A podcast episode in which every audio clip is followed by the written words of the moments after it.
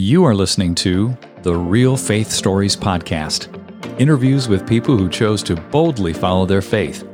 I'm your host, Brian Robinson. Now, let's meet our guest and hear their story.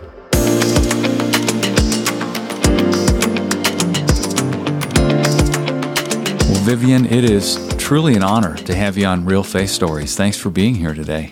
And it's my pleasure, Brian. Thank you for inviting me. You have an amazing story about healing. Yes. Well, please share a bit about your backstory and let's talk about what God did in your life with respect to healing. Okay. It, it all started when I was 16 years old and being a young girl. And of course, growing and having puberty, I was thinking, okay, what I saw was from mm-hmm. that experience and that development and that growth. And what I discovered was it was not that normal stage of puberty that was going on. And so I was having a, a daily experience of when I would go to the restroom, instead of seeing water being released from my body, blood was being released. Wow. And so initially, Brian, I thought, okay, I'm going through the cycle of life at that particular age. And, and so I didn't think about it, but it continued to happen. And so I got nervous. I got afraid and I told my mom something is wrong. And I didn't know how to tell her because I didn't know what was going on. And so I said, Mom, every time I go to the restroom, I'm releasing blood. And then she said, Well, maybe it's what young teenagers go through. And I said, Okay, Mom, this is different because every time I go, blood is being released. And so my mom said, show me. And so the next time I went to the restroom, I showed her, she was like, we got to get you to the emergency room immediately. And so she rushed me to the emergency room. And when I got there, they said, we don't think it's puberty. And so I was hospitalized for 11 days and every day they were examining me. And one of the things I would say to them, Brian, was it's not my cycle. Mm-hmm. It's not my monthly cycle. And they was thinking, well, maybe it is and maybe something's off. And, and so they would examine me every day and they kept noticing, no, it's not her monthly cycle. And so they just begin to think outside the box and call in specialists and say, we've got a real issue here because it's not her monthly cycle. And so from there, as they were doing the different types of testing, they said, well, we're just going to put her on a liquid diet. And it was intravenously.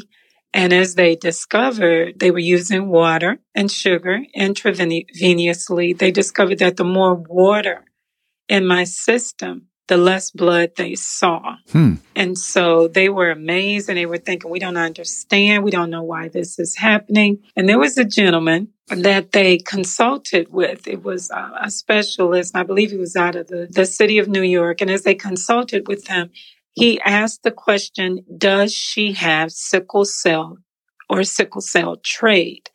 And so I was one of my father's children that had sickle cell trait. Hmm. However, normally with sickle cell trait, there are no symptoms. That's very unusual. And so they gave him that information. And as they continued to watch me and continue to allow me to have only water intravenously, he said, there's a possibility she has a condition where there's one out of a million people that actually have the traits of sickle cell anemia and they only have the trait. Mm-hmm. They don't have the disease. And so I was that one out of a million that would have the same symptoms as, as a sickle cell anemic person. And so in the process, the only, um, help that they had for me was there was no type of medicine or they didn't have any evidence of a cure. They said, so this young lady is going to always have to drink water. So that means 24 seven, 365 days a year. She's going to have to drink water. Huh. So the this is the prescription they gave my mom. Now here I am, 16 year olds. They don't drink water. Right. They love soda. they love everything but water. And so my mom goes, "Oh my goodness! It was best that you guys give us some meds." rather than water because she's not a big water drinker. Mm-hmm. So they said, Viv, the only way we can manage what's going on in your body, you have to drink water. So from there, the instructions were she has to have a cup at all times. She has to consistently have water in her system. She has to be hydrated. And so my mom, she did it where she had a gallon of water specifically for me and I had a cup all day. There has to be water in this cup and you have to be found drinking it, Viv. And so throughout that process, that was a humongous challenge because I felt like this strange person that always needed a cup, always had to have water. They had to communicate that information to my school. I was in high school at the time. And so we went forth and I had to be tested every week by my physician to see because yes, the blood cleared up, but it was still the possibility of blood cells being in my urine. And so I would have to go and get tested weekly. And they could tell the intake of water by if, okay, we don't see blood, but there could be blood cells. And then they further discovered that my kidneys were not alkaline and my kidneys were getting the wrong signal. So when it was time to use the restroom, my, my kidneys would release blood instead of water. And so the only uh, maintenance for that was to continuously drink water to outthink the kidney. Mm-hmm. So I lived with that for seven years. And the blessing in it is that when I was told about this condition, I said, okay, God's going to heal me. And the doctors looked at me as if they had seen a ghost and they said, okay. they yeah, whatever you say, right? Whatever you say, you're 16 years old. And I said, God's going to heal me. You clearly had a faith at 16 years old that was beyond most 16 year olds' faith level. I'm curious, when did you come to faith in Christ?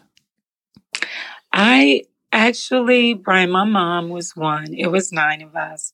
And every Sunday, faithfully, she took us to church. And she would line us up like little ducks. Our church was in walking distance, and we would faithfully go to church every Sunday. We would prepare on Saturdays, and we knew you're going to church on Sunday. Mm-hmm. And so it was a real family activity. And I would go to church, but what was interesting, I went for the social part of church. I went to be with my friends. I went to just enjoy the music. And so this was our, our way. It was our family way. And I recall at five years old, my Sunday school teacher gave me a Bible. And I was so excited because I thought I have my own Bible. So what I would do, Brian, I would take my Bible, put it under my pillow and sleep on it every night. That's how precious I thought it was. Wow. And it, and my faith was because of my mother. Mm-hmm. Because faith was real to her. I wasn't as serious or knowledgeable as my mom, but she understood we understood we needed God. And she understood the only way we're going to live a happy, blessed, peaceful life you have to have God. And so it was my being there. It wasn't so much of me taking it serious, but it was my being there.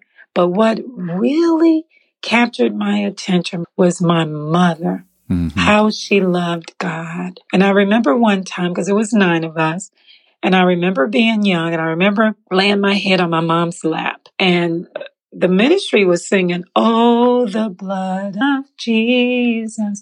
And my mother was so always excited about blood songs, about Jesus shedding his blood for us. And so this particular time I had my head on her lap and she's singing a song and tears are just rolling down her face. And I can remember at a very early age, my mom's tears from the joy of what Christ did for her and was doing in our family fell on my face while I was lying in her lap. And I understand tears to be a prayer language today. I know that as an adult. So it wasn't so much my mom's words as it was her heart. Mm-hmm. And she loved God and God reminded me of that. He said, Viv, do you remember when your mom tears rolled down her face and would drop on you? On you, on your face while you're lying in her lap. And I didn't remember that, Brian, until God brought it to my remembrance. So it was my mom's faith. I inherited it, her faith. Based on that, you had this transference, if you will, of belief that, hey, I'm going to get healed at 16, right? Yes, that was commonplace because there were many times because our family was so large, you didn't go to the doctor. My mother prayed. Oh, yeah. And we saw results. so I'm thinking, God is the physician. He's the physician and he made the physicians. So that was my understanding very early. God is a healer. And as, as I communicated with those doctors weekly for seven years, I had to go to the doctor and get my urine tested for blood cells. So seven years you were praying and believing for God to bring total restoration to you and healing. That was my confession. Every time I went to the doctor, it was more my confession. When I would go to the doctors and they looking like, okay, Viv, you're doing good. We don't see any blood cells this week. And I would look at them even with that report. God is going to heal me because I, I believe God made water. He made Vivian. He can heal me. I don't have to have water to manage this. It, that was my rationale. He's a healer, my resolve. So, doing the math real quick here, you were 23 when you got healed. Is that correct? Yes, it all started at 16. And so it was exactly seven years later. I, I, joined the military right after my 19th birthday, which would have been my 20th year. So after I turned 19, I joined the military. Well, it was at the age of 23 when I received my miraculous healing. So here it is. I have this, this way about me where I'm always drinking water and I understand that's what I have to do. Yet my confession was God is going to heal me. So it didn't bother me mm-hmm. that it had been that long. Mm. Healer. And when you joined the military, did they know that you had this issue? I had it under control. No, they did not. Interesting. So I got in under the radar. Yeah, it sounds like it. Yeah, because I had gotten so good at managing it, they did not know it. And so I get into the military. And at the age of 23, I'm in my third year of being in the military. And all of a sudden now, I wasn't your avid churchgoer. I wasn't your Bible quoting, slinging sister. My faith was my life. It wasn't the Bible. It wasn't, I didn't know the word. So I couldn't tell you where in the scripture it talked about Jesus being a healer. So I was ignorant to the word of God, but my faith wasn't. Is that crazy? That's amazing.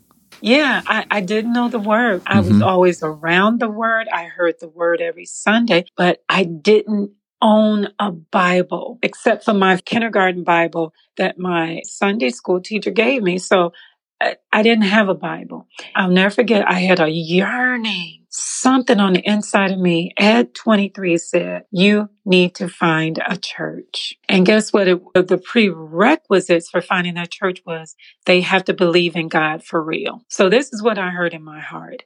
It can't be just any church. It's got to be a church that believe in God. Now, again, I don't know why I felt that way but I did. And so I would ask other fellow military people, Hey, you guys know of a good church now? I'm in Virginia Beach, Virginia at NAS Oceana. And people are recommending churches. And I would always say, do they believe in God? And they would look at me and say, Viv, every church believes in God. And I said, I don't know. I said, but whatever church I find, they have to believe in God. So that was my request. So one woman, she was a secretary on our base in our command. And I asked her and she said, yeah, Viv, I know a church. And I said, do they believe in God? She said, oh, yes, they believe in God. She says, Viv, there's so many exciting things going on at this church. I said, okay, it doesn't matter.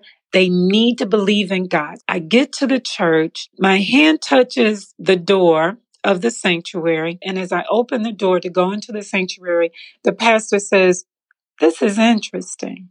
God is changing my message. There is a woman here with a bleeding condition.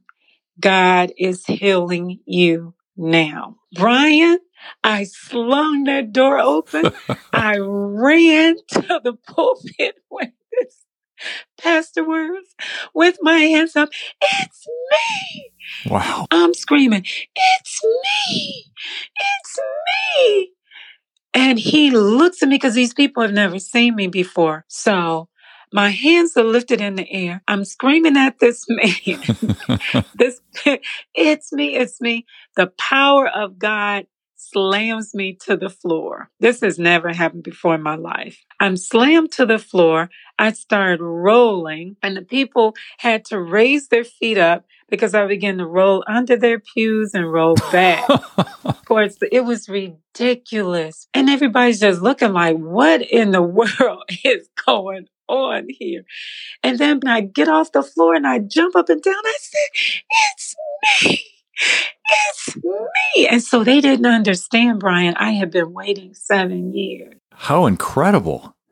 So, what did the pastor do after things calmed down a little bit? He just looked at me and he was in as much shock as I was. So he looks at me and he says, Who are you? And I said, I'm Vivian. I'm Vivian. So that was the service. It was over. It was like. he didn't even get to preach about it. No, he didn't get to do anything but what God told him. He said, God is changing my message there is a woman here with a bleeding condition. And I bust through the doors. And so from there, Brian, I'm just crying and I'm just crying. And everybody in the church goes up and worship and they go up and praise and, and they go up and worship and they go up and praise. I didn't understand any of it. I just knew I was healed. You had no reference for this, did you? None, zero. And so from there, Brian, when they when I calmed down and everything calmed down in the service, they just said, We give God glory. It wasn't there was nothing else after that. So God totally introduced himself to me through healing. And you obviously got a confirmation of that later with the doctors. Absolutely. What was their response? They were in shock. And it was like, okay, you know how that goes. Oh, yeah. Sure, sure, God healed you. You grew out of it. You know, they always have another reason why. However, I, I knew it. I knew it was God. And so from there, that is where I was identified in the gifts and the callings that I experienced today. And what that did, it completely opened my heart to God because He was doing a work on me before the foundation of the world. We understand that because I now know the word of God, but it was totally his plan. His leading, his guiding. When we think about Romans chapter 8, verse 28, and it talks about all things work together for our good, we never like to admit sickness, testing, trying, tribulation, persecution works for our good. I'm a witness that he did something in my faith with that condition that I had. So I'm curious, Vivian, after this experience, did you have this transition where you fell in love with the Word of God? What types of things occurred in your relationship with the Lord after that? Oh my goodness. First of all, that was the most beautiful congregation. It was small and so loaded with the love of God. And so they took me under their wing because they understood she knows nothing.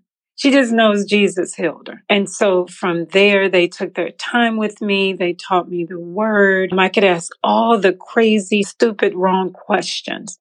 You know, it was just, I was just a fish out of water. And these people, there was a mother's board there. You talk about intercessors where there would be times we would have a prayer meeting and I just knew, okay, whatever these beautiful people want to teach me, I'm open. I was just wide open. And so one time we were in prayer and those mothers would pray. Oh my goodness.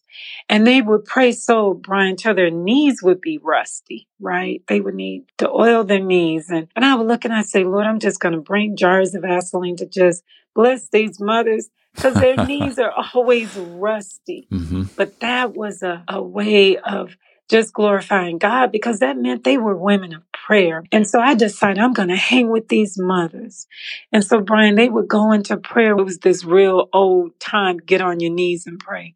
And I would get on my knees sometimes and I would fall asleep they would be in prayer so long.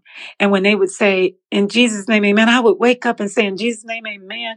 And you would see this long stream of saliva where I was just having a good nap. well,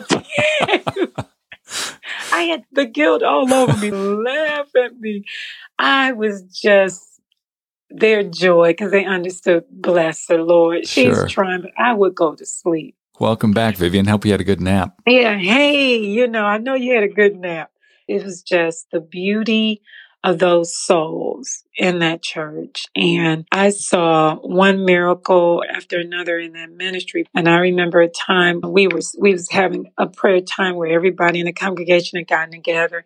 It was a time in one of the services and the mothers would pray in tongues and I would just look at them and be amazed and say, God, oh, they're really anointed and I can't wait.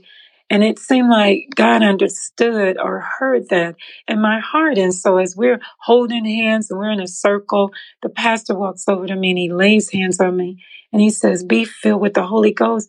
And oh my goodness, I just began to speak in my prayer language. And I was like, and I just cried because it was one thing after another that God was doing yeah. in my life beyond my understanding and beyond what I felt I deserved. The key words are beyond your understanding. Yes.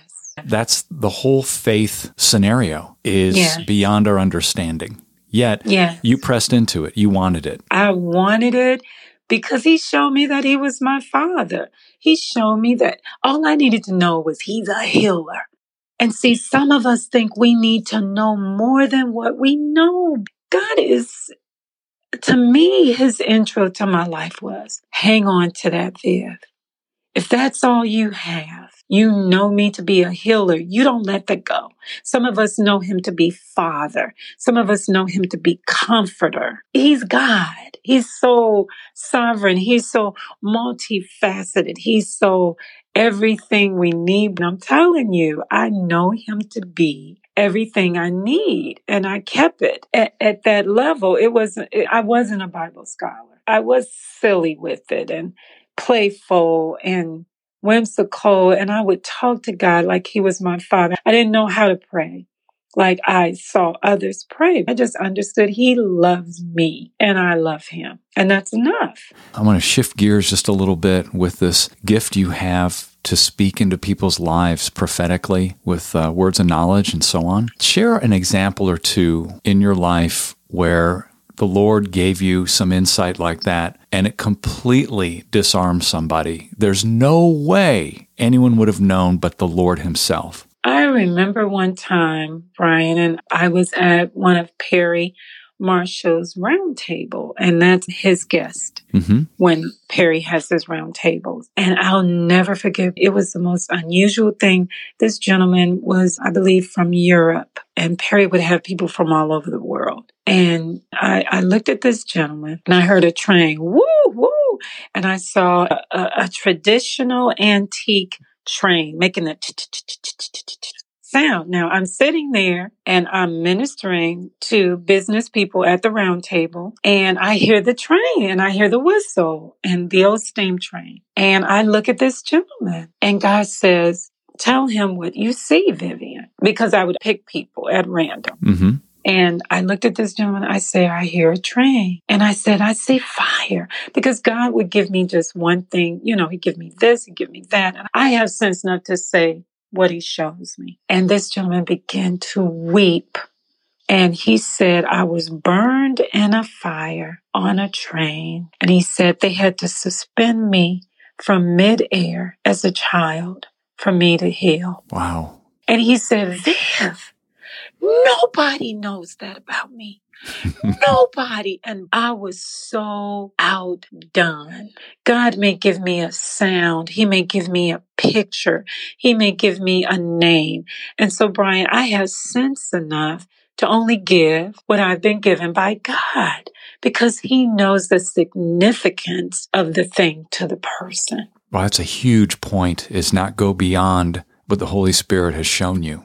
Don't do it. It's not a show. It's not a performance. It's service unto God and unto people, the people that He loves. Well, what do you tell people that you've coached in this gifting that hesitate. They're like, oh, is that really you, God? The proof is in the pudding, Brian.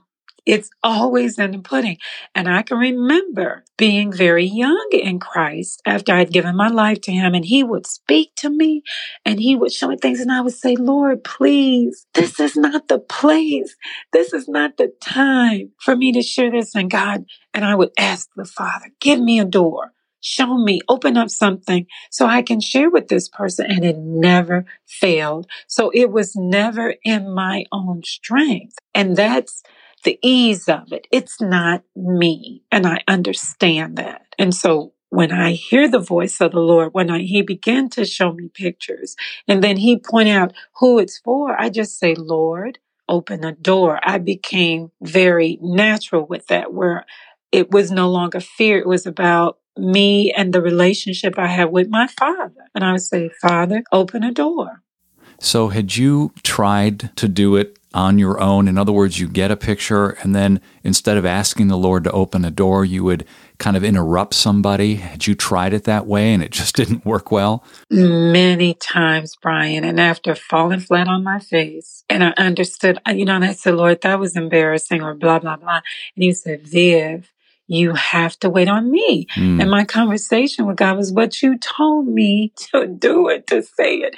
He said, Viv, and you ask me, how do I share that? How do I say that to that person? Mm-hmm. Or ask me to help you, Vivian. So what I love about it's just like us with our children. Okay, they're walking.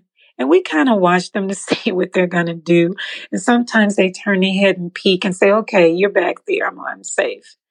And God was really teaching me as a father. And I was just as naive and clumsy, just like anybody learning anything for the first time. And it was all development and growth and trust in Him. How does somebody recognize that they have that ability, Vivian? What would you say to somebody like that? Just to give you an idea, I was a sleepwalker and not by choice. And so early in my young life, in my elementary years, I would get up and I would go to my mom or my dad and ask for something. You know, we were all in bed and I would get up in the middle of the night and, and, and then they understood. I would ask for maybe a glass of milk or something and they would pour the milk and then I would go back to sleep and they was like, what, was she awake or did she really want the milk? So there were unusual experiences and things about me. I was a heavy dreamer where I would dream and talk in my sleep and wake up and ask my mom and dad questions and they would look at me like, well, when did that happen? I'd say, I don't know. But when I was sleeping, so I, I kept having these encounters that I didn't understand. Mm-hmm. My family didn't understand. However, once I gave my life to Christ, there were men and women of God who would point out things about me. They would say things to me. They would say, Viv, God has called you to do this and do that. And I, again, naive, unsuspecting. Okay. And I, I would just agree. I would agree. I didn't understand it. I didn't know how to understand it. However, I knew the God that told you, he'll show me.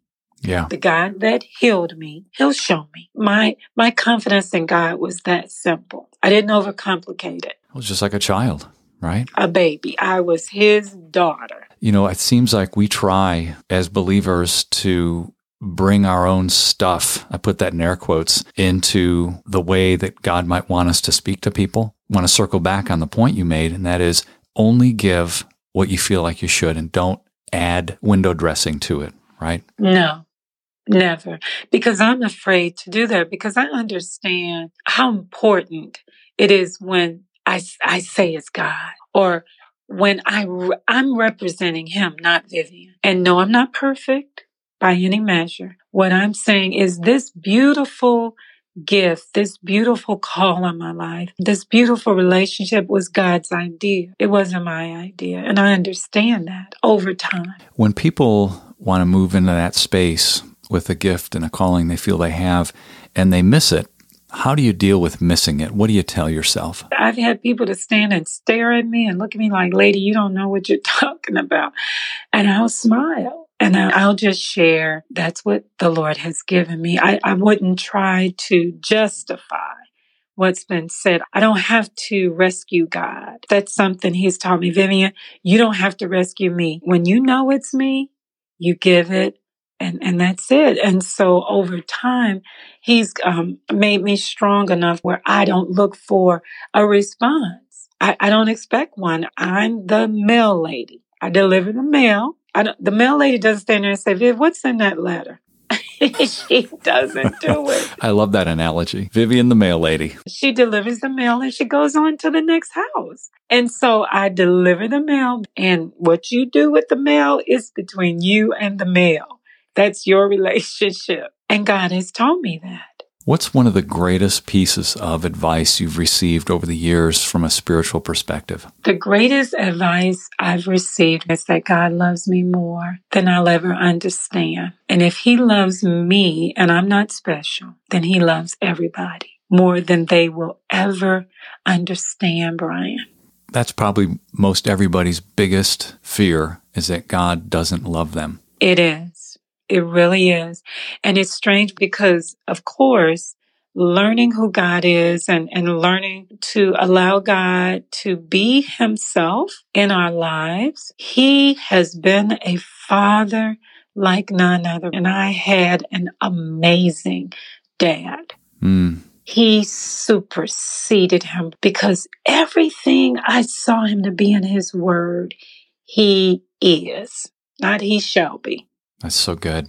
As we finish up here, Vivian, is there any piece of advice you'd like to leave with the listeners before we pray? Keep loving God. Don't stop loving Him as is, as you are. Don't try to be what you think God needs you to be. Love Him. And in your love for Him, you will be everything that He designed you to be. If you're a grandparent or a parent or a sibling, you know what it's like when you make one of your family members proud and you know they said, I know you could do it. That's our Father. He's always cheering us on, always. That's so precious. I'd love for you to finish up here by praying for our listeners, please. Yes, I thank you, Father, for every ear, for every heart that is hearing this broadcast, Father. I thank you for the work you're doing in Brian. I thank you for the work you're doing in every single listener, Father. I was as naive as they come, Father, and you met me where my need was. And so I thank you, Father, that you're going to meet every listener where their personal need is. And I pray that they get to know you like none other, Father. As much as you desire for them to know how much you know and love them, I pray that they get to know you and love you just as well. In Jesus' name. Amen. Amen. Vivian, thank you. So great to hear your story. I thank you so much for sharing it. And you're very welcome, Brian, and thank you for having me. What a joy. Hey, everyone. Thanks for listening. Please make sure you subscribe to the show and share this with someone you believe would be encouraged and motivated by these stories. Until next time, I'm Brian Robinson reminding you that the greatest decision you could ever make is to ask Jesus Christ to become the Lord of your life. If you haven't done that, read Romans chapter 10, verses 9 through 11.